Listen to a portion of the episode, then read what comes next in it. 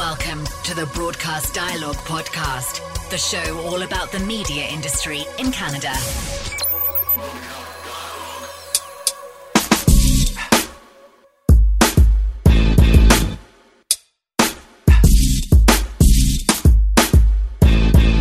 Welcome to Broadcast Dialogue, the podcast. I'm Connie Thiessen. This episode brought to you by Rumple, the ultimate sales management app for the broadcast industry. Learn more at MomentumMediaNetworks.com. One of this year's Canadian Music Week panels brought together a cross section of emerging broadcast talent to explore how to elevate young and diverse voices. Chum FM morning host Jamar McNeil, Kiss 1049 Vancouver's Kevin Lim and Sonia Sidhu, Missy Knott from 95.7 Element FM, Virgin Radio Toronto's Jack Serwin, and Flow 95.3 host Peter Cash came to share their stories of what it's like to be the other in a largely white, male dominated industry. On this episode of Broadcast Dialogue, the podcast, we bring you highlights from that panel, moderated by Maureen Holloway, followed by special guest and broadcast executive Denise Donlon, who is known for her leadership in hiring diverse talent. Donlon says diverse hiring is not only morally right, it makes good business sense. To start things off, here's Flow's Peter Cash. You would think, like, I mean, I've been to Kitchener, I've been to Winnipeg, and, and probably the best experience of my life was in Winnipeg. But uh, I came back to Toronto and I started working at the station. And the first day I came back, I guess when you hire somebody, I was working on an AC station in Winnipeg. And when you hire somebody named Peter Cash from Winnipeg and you've never seen his face before on an AC station, you don't assume it's a six foot three brown guy with tattoos. Um, so I walked in and I was the first day and I was trying to go get training. I walked in the studio, tried to open the door, and I remember a board op just putting his hand up and he's like, No, this is not your station. Whoa. You don't belong here. You got to go downstairs. So I went downstairs. I was like, okay, maybe the training board is downstairs or whatever it is. I walked downstairs, and I guess they had another radio station downstairs at the time that was a diverse radio station, multicultural. And uh, there was a Punjabi guy on the radio, and he was going off, and I was, and I sort of looked at him, and I'm like, no, this is not where I need to be. My station, I need to go back upstairs. I'm, I'm not on a Punjabi radio station. So I came back upstairs, tried to open the door again, and then two other guys were there at the time. and both of them stood in front of the door and were like, No, uh, we just told you. You got to go downstairs. This is not your station. And then I had to just tell him, Hi, um, my is Peter Cash. You guys just hired me like yesterday. Uh, and then he was like, Oh, he was a board op, and, and I guess another person who was on air at the time. Uh, and he was like, Oh, I'm so sorry. I didn't realize it. We just, you know, we heard Peter and we assumed you were white. Ah. And that was that was the experience I had. It's interesting talking about being a visible minority in a in a business that doesn't require you to be visible, other than advertising. I mean, your voice on the air, you should be able to be anything you want to be without anybody distinguishing it. But names do give you away. I'm going to ask Kevin, who's uh, um, co. Now this is interesting because both you and Sonia co-host a show together. Both of you come from different backgrounds or other backgrounds. Is Tell- it obvious? It would, well, it would it wouldn't be until we see you, except Right. perhaps. But your names would would uh, would uh, certainly indicate that. But tell us about your experience, Kevin. Well, I mean, in a way, it does, and it doesn't give us away because we, we only use our first names on the air uh, as a way to connect. Because when you call your best friend, you don't say, "Oh, hey, it's Maureen Holloway." You, you it's Mo, Yeah. right? You, you introduce yourself by your first name. So we the brand of the show is Kevin and Sonia for a long time, and uh, you know when you listen to the show, if you were a new listener to our radio station, and you close your eyes and you were to listen to the voices on this panel over here we have this incredible opportunity and a unique opportunity in, in, in the audio world where a lot of predispositions about what certain people sound like and what certain people look like kind of go out the window. It's our job to, to connect as human beings first. And then they go on social media, and then they go on the websites, and we drop the big bomb on them. Ah, got you, I'm Asian. You thought I was white. Which I get a lot, and it's a weird thing. Yeah, it's a weird thing. Like, oh, I thought you were white. I'm like, thanks. I don't know how to, but it's, it's weird though because we, you know, somebody came up to me recently and, and is a coworker who said that I, I am, in their knowledge, the first full-time male Asian host on Vancouver radio that wasn't an, on an ethnic station. And so I- at first I thought, cool, I'm gonna write this on my business card. Uh, then the other part of me thought, like, well, why, why is that? When we, when you look on an HR form, we are visible minorities, but in Vancouver, we are the majority.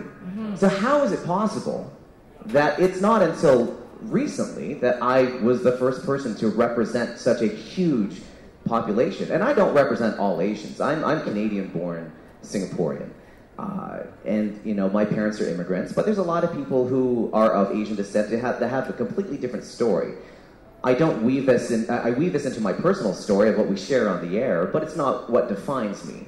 But I also feel like there's, there's. I mean, like, sort of like what Peter said. I mean, there was nobody for me to sort of look up to in the industry, but I also took that very same approach of, of why not me? Okay. I mean, I never thought of the industry being predominantly white when I was growing up and listening to radio. I'm like, okay, I want to do that, so I'm going to do it. Um, and it's not until now, and especially being asked to be on this panel, that I go, wow, there really is a lack of certain diversity. And it's changing, which is great. Sonia, is your mic working? I think All yeah, right. it is.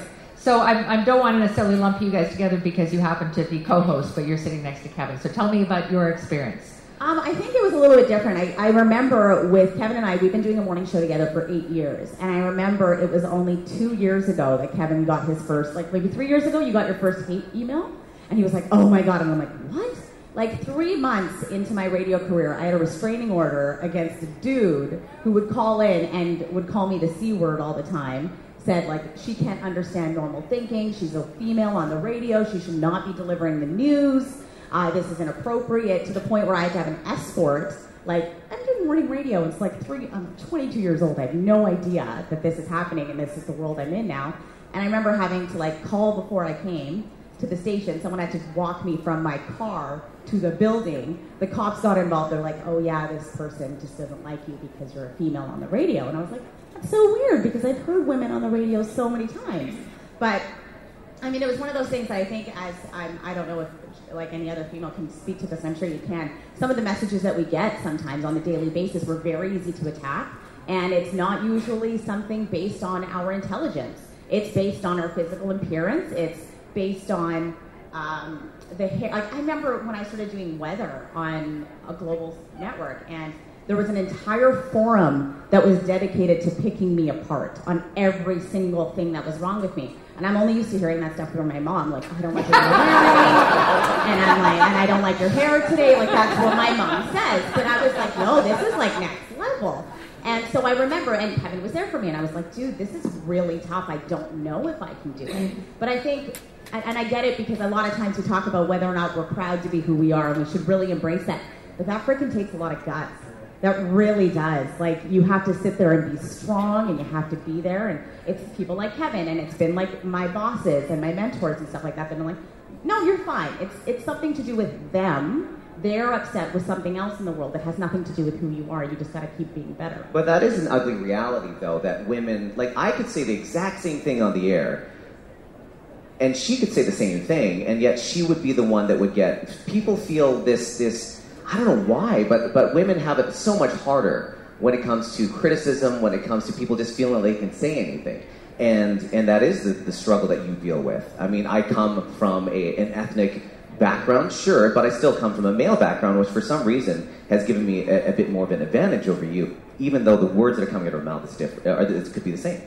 Okay, I'm going to move on to Jax, and I guess some of you are wondering what's Jax doing here, and the truth is she's a maritimer. So tell us how that's working out for you. I mean, a couple of beers later and I have a bad accent. Nobody likes me anymore. But um, I don't know if you guys can tell, but I'm, um, gay, and um, I know that comes as a big shock to a lot of you. Uh, I've been uh, I've been out for about 13 years. Um, I've been on air for nine years, so. Uh, I would say about 70% of that I've been out and proud on air. I started in Prince George, British Columbia for my first full time on air job, which is not the safest place to come out on air. It's a beautiful place, uh, incredible people, but uh, I did not feel safe to be out on air there. So that was a great place to start. Yeah. You absolutely have, takes courage. Unlike um, visible minorities, you had a choice. You had a choice that didn't have to be part of your personality, but obviously it was important to share that. Yeah, it's um, that's kind of a complicated one because um, I do have a choice behind the mic, but once I'm off it, you know, doing remotes or anything like that, like whether or not you want to admit, like I, I look like a lesbian, I look like your stereotypical lesbian. I embrace the hell out of it. Like that's fantastic to me. I'm, you know, like I said, out and proud. But uh, you can hide behind the mic, or you can you can come out and be transparent. And I chose like, all right, this is gonna kind of go one of two ways. Uh, I'm gonna you know be safe, or I'm gonna hide in the shadows. Um, so I think that coming out and embracing myself was really important. And we were talking about people who were out and proud before me, and I mean, I had Rosie O'Donnell, which you know, things went different for her, or Ellen DeGeneres, and things definitely didn't go well for her when she first came out in the uh, in the '90s. So I didn't feel a lot of safety, especially in Prince George when I came out. So um, I, I, know folks who are who are gay on air who don't look, or you know, lesbians who are more femme, and they do have a choice. But I was kind of like, you look the part, act the part, be proud, and, and kind of try to do something good with it. So. All right, Jamar. So you've been here what a year now? Not even. I, I, it'll be a year at the end of July, so a couple okay. months still. So I don't know whether to start asking about what it's like to be uh, coming from Chicago, yeah. where you were, yeah. and working in Canada, or what your experience is as an African American. Just jump in anywhere. Yeah, you know, you know, my whole experience is a total, excuse my language, total mind fuck. It's like crazy because my entire life, number one, I've, I've been in show business since I was a youth. Um, grow, I grew up in New York City. And, um, you know, I started out as a child actor. I, I did a lot of television commercials, tele, TV shows, did some theater. And then uh, eventually later in my life, I got into radio. Um, and my entire life, you know, starting out as a young kid, I was always being judged. Now, I'm black, right? But what the hell does that really mean, really, when you think about it? What does it mean? I mean, of course, I'm of African descent. But, you know, one of my battles in my whole life has been trying to explain to people that there is no one black. You know, it's it's not a homogen. I mean, it's a homogenized term, but there's so many different types of black experiences. You have the guy that grew up in Brooklyn, and you have the guy that grew up in Kenya, and those two probably have not a lot in common, except you know maybe the hue of their skin. You got the guy that grew up in Texas, and you have the guy that grew up in me. And he would look at me and tell me I'm not black, and I'd look at him and be like, "What kind of black are you? Like, what's a cowboy hat doing on your head?" You know. So it's like, it's really the labels are weird and kind of crazy, and they've always haunted me um, because my parents are from Jamaica. Um, I grew up in New York City with a very big Jamaican population, but also a, a very big black American of Southern diaspora population, and our experiences are completely different. So, you know, growing up, I was always being told, oh, you're not black enough, you're not black enough. I'm like, no, I, I live with parents that speak King's English. So I don't say y'all and ain't and things like that. And that's just my version of me, you know, my version of blackness. So growing up as a stage kid and and uh, you know auditioning for commercials, I you know, grew up in the '90s, and I'm auditioning for show movies like Spike Lee's Do the Right Thing, and I go like, "Hi, I'm Jamar McNeil." like, nope, not black enough. like that's not gonna work. I literally had casting directors tell me, and I'm a little kid, and they're like, "Can you be a little more street?" And I'm like, what does that mean? I grew up on a beach in Queens. Like, what street mean? Like, I grew up in a beach town in Queens. And then, like, a little more black, blacker. They're telling me, a little kid, this. And I'm like, what the hell does that mean? So, um, after a while, I started realizing, like, hey, I'm part of a group that people don't recognize I'm part of. And then back in my own neighborhood, you know, around kids that might not have been West Indian, who didn't have the same experience, they're telling me, the black people tell me I'm not black either. So the white people tell me I'm not black, the black people tell me I'm black. What the hell am I? Um, this went on my whole life. Um, and I just got to a point where I decided, listen, I'm just going to define myself. And it, it was a really weird thing for a young person. I remember distinctly as a young kid saying, I got a choice here. Everyone's judging me. How do you feel about yourself? And, you know, with the help of my mother and, you know, just, I guess, some divine wisdom, I said, I really feel good about myself and I'm going to just be me. And, and whether you know the African Americans accept me or whether the Jamaicans don't accept me for not growing up on the island you know my whole life or whether the white people don't accept me because I'm not white I don't care. I'm me and you know my experience is very unique. And I've actually weaved that into my radio career because uh, all the little nuances that are myself you know kid from New York who's traveled the whole country, who grew up in a West Indian household, who snowboards, plays soccer, also uh, scuba dives, plays lacrosse. These are all things that I use as part of my radio personality. And I think my secret sauce, if there is such a thing, is that there is, I don't think that anyone on earth like me. And if you want me, you got me, but you got to get me. If you want something like me, you're not going to find it. And that's how I really position myself. Okay, Missy, our new girl, our new woman, uh, six months in the business, and now you're working for Element and in Ottawa. in Ottawa. So is that this is the station an Indigenous station? And if so, what does that mean? We're a mainstream station with eight different genres, but our special like sauce is indigenous music, and that's really the reason I got into it was because a lot of my career started as a musician, and I never really had a platform to kind of like build my career off of. And I wanted the youth in my community because I did a lot of mentoring and work with my music side of the business in a small town, Peterborough, just east of here. Um, and there wasn't really like I still can't believe that First Peoples Radio exists right now. Like I'm just so happy it's off the ground and it's launched, and we have APTN to kind of like guide us through what we're trying to build. And we're still so fresh that um, I don't even think Indigenous artists even know we're here yet. You know, and we're gonna just strive to build a platform so we can put those those artists up next to artists that are top 40s that are you know we'll play pink floyd and then we'll play midnight shine. Right, so it's not Susan Aglukark all day long. not all day long no. I mean it's a treat when she gets played of course but yeah it's um, it's about putting artists up against these people that are have really built their careers. We're going to eventually take questions, um, but I've got one that I want to throw out to the group. But again, this has nothing to do with visible minorities, but rather passing. So, and I think you may have all run into people in this business, and I'm including you, Denise, in this question, who don't want to be open about their otherness. Um, in some cases, you can't hide it, but particularly if you're, you know, this is we're talking to Jax about being gay and being openly gay. What do you, sometimes what do you say to people like that who, who I think live in fear of the repercussions? I mean, how do you feel? Anybody? Everybody? I feel like we live, I think with radio and what we've learned, especially with all the panels, is being your authentic self is something that people can, de- like we live in a world now also where there's filters on everything, but on the radio, you can hear when someone is BSing and when someone is passionate about what they are. And for me, it's not up to me to decide, hey, you know what, uh, you should be really comfortable with talking about this. That's not up to me. But for me, I knew that when I was younger, yeah, I was filtered completely. I remember going to school and being like, Mom, you can't send me with roti or this for lunch because all the other kids are going to make fun of me. And I had to like befriend a, like a white kid and be like, How do you make a ham sandwich? Because we've never had one and I don't want to get looked at weird. But now I look at my nieces and nephews and they are totally okay with taking Indian food to school because it's so much more effective. Like it's more accepted, right?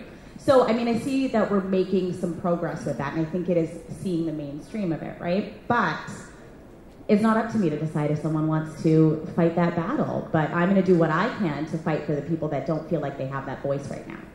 I just, yeah, I, I think that's safety first and foremost because I know a lot of um, queer people don't feel safe to come out, right? And that's it's very dangerous, especially in the world that we live in. Um, when I first started on radio, I remember like wishing, like when I was still going to NSCC, like wishing I had longer hair, wishing I didn't, you know, wasn't more comfortable dressing as butch, and wishing all these things, and wishing that I could pass. Um, and kind of like you said, it's it's not up to me to say who should and, and shouldn't speak openly about their sexuality or their orientation or, or if they're a POC or, or anything like that. But it's up to me to use the fact that you know I'm out and proud about it to give them a little bit of support and, love on that on that journey because it's a dangerous place. And there's a lot of people who, I mean, we live in a world that uh, racism and prejudice still exists, but, but when you listen to the radio and you can't see what we look like, we have the opportunity to encourage a conversation that, you know, we are all human, we are all bonded with a shared experience, and to understand that the person that you're relating to maybe not necessarily what you thought a typical East Asian would, would sound like or talk like or, or would act like. I think there's a learning experience in that as well. The more we have these diverse voices to go like, this is Canada. Like this, this is who we are as a nation. And you know, taking back to your your thought of you know just hiding at one point who you were at school, and now it's celebrated. Like we're we're taking huge strides in, in, in where we are now. But I think you know when we can connect on a human level and open up to some people, uh, open some people's eyes to like, okay, this is look, this is we are, you know, you want to be represented. I think whenever, like, why do you watch the shows that you watch? Why do you go to certain things, right? You feel like a connection with it. And that's what you want to see. I want to hear that my voice is being represented and my opinion is being represented when I'm watching a talk show, when I'm listening to the radio. or that I feel that I can call up or text in or message them and say, hey, that's how I feel. But I don't feel like anyone's telling my point of view because I feel like it's all, you know. But I got to be honest, like 10 years ago, when I first started in radio, I was Peter Cash and whatever. I was, I was on the air, but uh, I didn't tell anybody that I was brown. I'm not, I'm not, I'm not telling everybody I'm a brown guy on the radio. I wouldn't say, like now I'm openly telling everybody, hey, I'm a Guyanese guy on the radio. And I use that as part of my show now. Uh, before, it was something I never used to say, and I used to get jobs, I believe, because I sounded like a white guy. It's like, okay, your name's Peter, you sound like a white guy. All right, we'll put you on the air. Nobody can see you. And this is like right before Instagram, so nobody's really going to look at the website and look at your face and see what you look like. So we're good to hire you in Winnipeg. We're good to hire you in Kitchener. And uh, now it's, so different. So now I'm able to say who I am. I feel like I'm able to say who I am. I think, uh, me personally, I'm really big on like not labeling people. I know that sounds really corny and like uh, soft, but I, I'm I'm one of the biggest defenders of white people, and I'll tell you why. Because I don't even know what that means. Like, what does it mean? Like, a white guy could be Al Pacino or Robert Roger Ashby, and they're very different. you know what I'm saying? You know, so like, so what does that even mean? So like, when people always tell me, "Oh man, you got this job in Canada, you work with these white people," I'm like, "Yo, they're all very different people." Like, so what is white that like? Tom is like, uh, from, I think he's uh, from one of the Slavic nations and Serbian, right? And, and it's like there's differences even amongst what they call so-called white people. So I just love to just let people tell their own freaking story. You define you. I'm not going to define you. You tell me who you are, and I will go on that. That's how I like to. So I, I define myself. Let me tell you who I am. And I would say to people or programmers or, or people, you know, powers to be, let talent and let people define themselves, and you can decide if you can work with that or not. But the labels are just a thing that we do in society because it's just like how it works. I really, in my mind, every day say fuck that shit, like whatever, I'm who I am. But, you know, let the talent define themselves and then work with that. Does the industry have a diversity problem in 2019? I think not only the industry has a diversity problem, but Canada has a diversity problem. You know, when it uh, Canada is one of the most diverse countries in the world, Toronto in particular, um, and yet when it comes to diverse hiring, we're still lagging. When it comes to uh, women, right, we're, we're it's a market fail out there. You know, we're still looking at 16% of TSX boards. We're still looking at, you know, 4% of Forbes CEOs are women. We actually went backwards. Um, so we, we actually have to push it forward. And, you know, I have found, but both from a, you know, it's not just the right thing to do, it makes great business sense. And there is a mountain of evidence that will support that it makes good business sense to hire and promote and support women and to reflect the community that you serve. If you're a media operation or if you're selling a commodity, right, the more you understand your customer in all their, their rainbow hues and glory, uh, the better your business is going to be. So you've come up with a list of pointers for hiring managers. Do you want to talk about those? So I, I sort of noodled this, and this is by no means comprehensive or that well thought. but I was just thinking about uh, the panel this morning and how to improve work fa- workplace culture for women and diversity. So first of all, if you want to be the person that's going to take that on, you build the business case. As I said, there's a ton of evidence that say that um, you know hiring women, supporting women, and building diversity within your company makes good business sense. It improves you know your profit uh, margins, your opportunity to, to innovate. There's just your brand awareness. It goes on and on. So you can be the champion of inclusion and, and diversity. There's all kinds of way to do that, particularly in making sure that you're expanding the applicant pool and making sure that the people that you're going to board for a job are diverse and have some gender equality uh, too. I mean, meritocracy, sure, at the end of the day, but let's get people up to uh, the point where they can be considered a company needs to commit to pay equity, to enlist senior executives to own it, and to make it public so we know where the gaps are and we can work on it. Invite management to be allies and co conspirators, especially when you give them that great business case. They're going to want to own it and they're going to want to help you know you to champion that. The other thing is what gets measured gets done. So you need as a company to set uh, targets and track it against how well you're doing, where you need to do better, etc. Mentor and promote. Uh, enforce strong HR policies and procedures uh, within the company. Offer a flexible workplace. And then donate and activate and engage. I, th- I think ultimately, you know, if you're looking to build a very strong talent pool and you're looking to hire, you know, the best and the brightest and, and particularly the young multitaskers out there who are digitally skilled, etc., there are studies that show that young millennials are actually making sure that the companies that they want to apply to are the ones that have uh, excellent standards in this regard. So, I mean, I could go on forever, but I just know that there's both the moral right to do it and the business case to do it.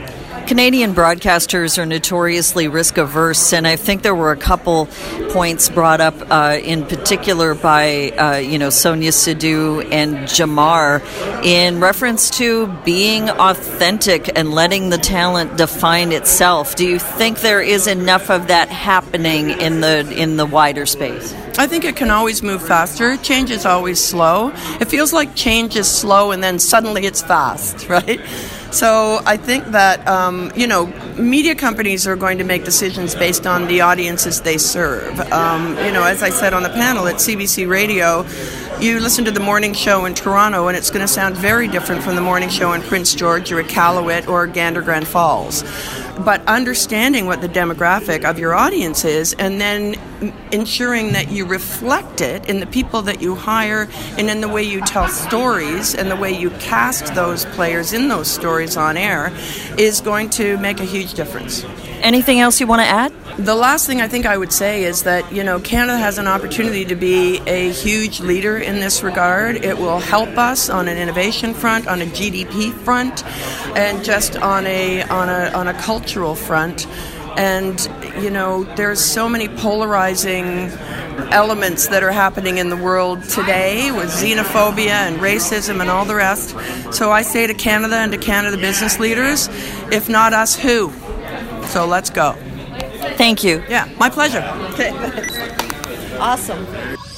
Thanks for listening to Broadcast Dialogue. For more information about the podcast or to receive exclusive access to our weekly briefing about the Canadian media industry, visit us at broadcastdialogue.com. Don't forget to like us on Facebook, connect with us on LinkedIn, and follow us on Twitter and SoundCloud.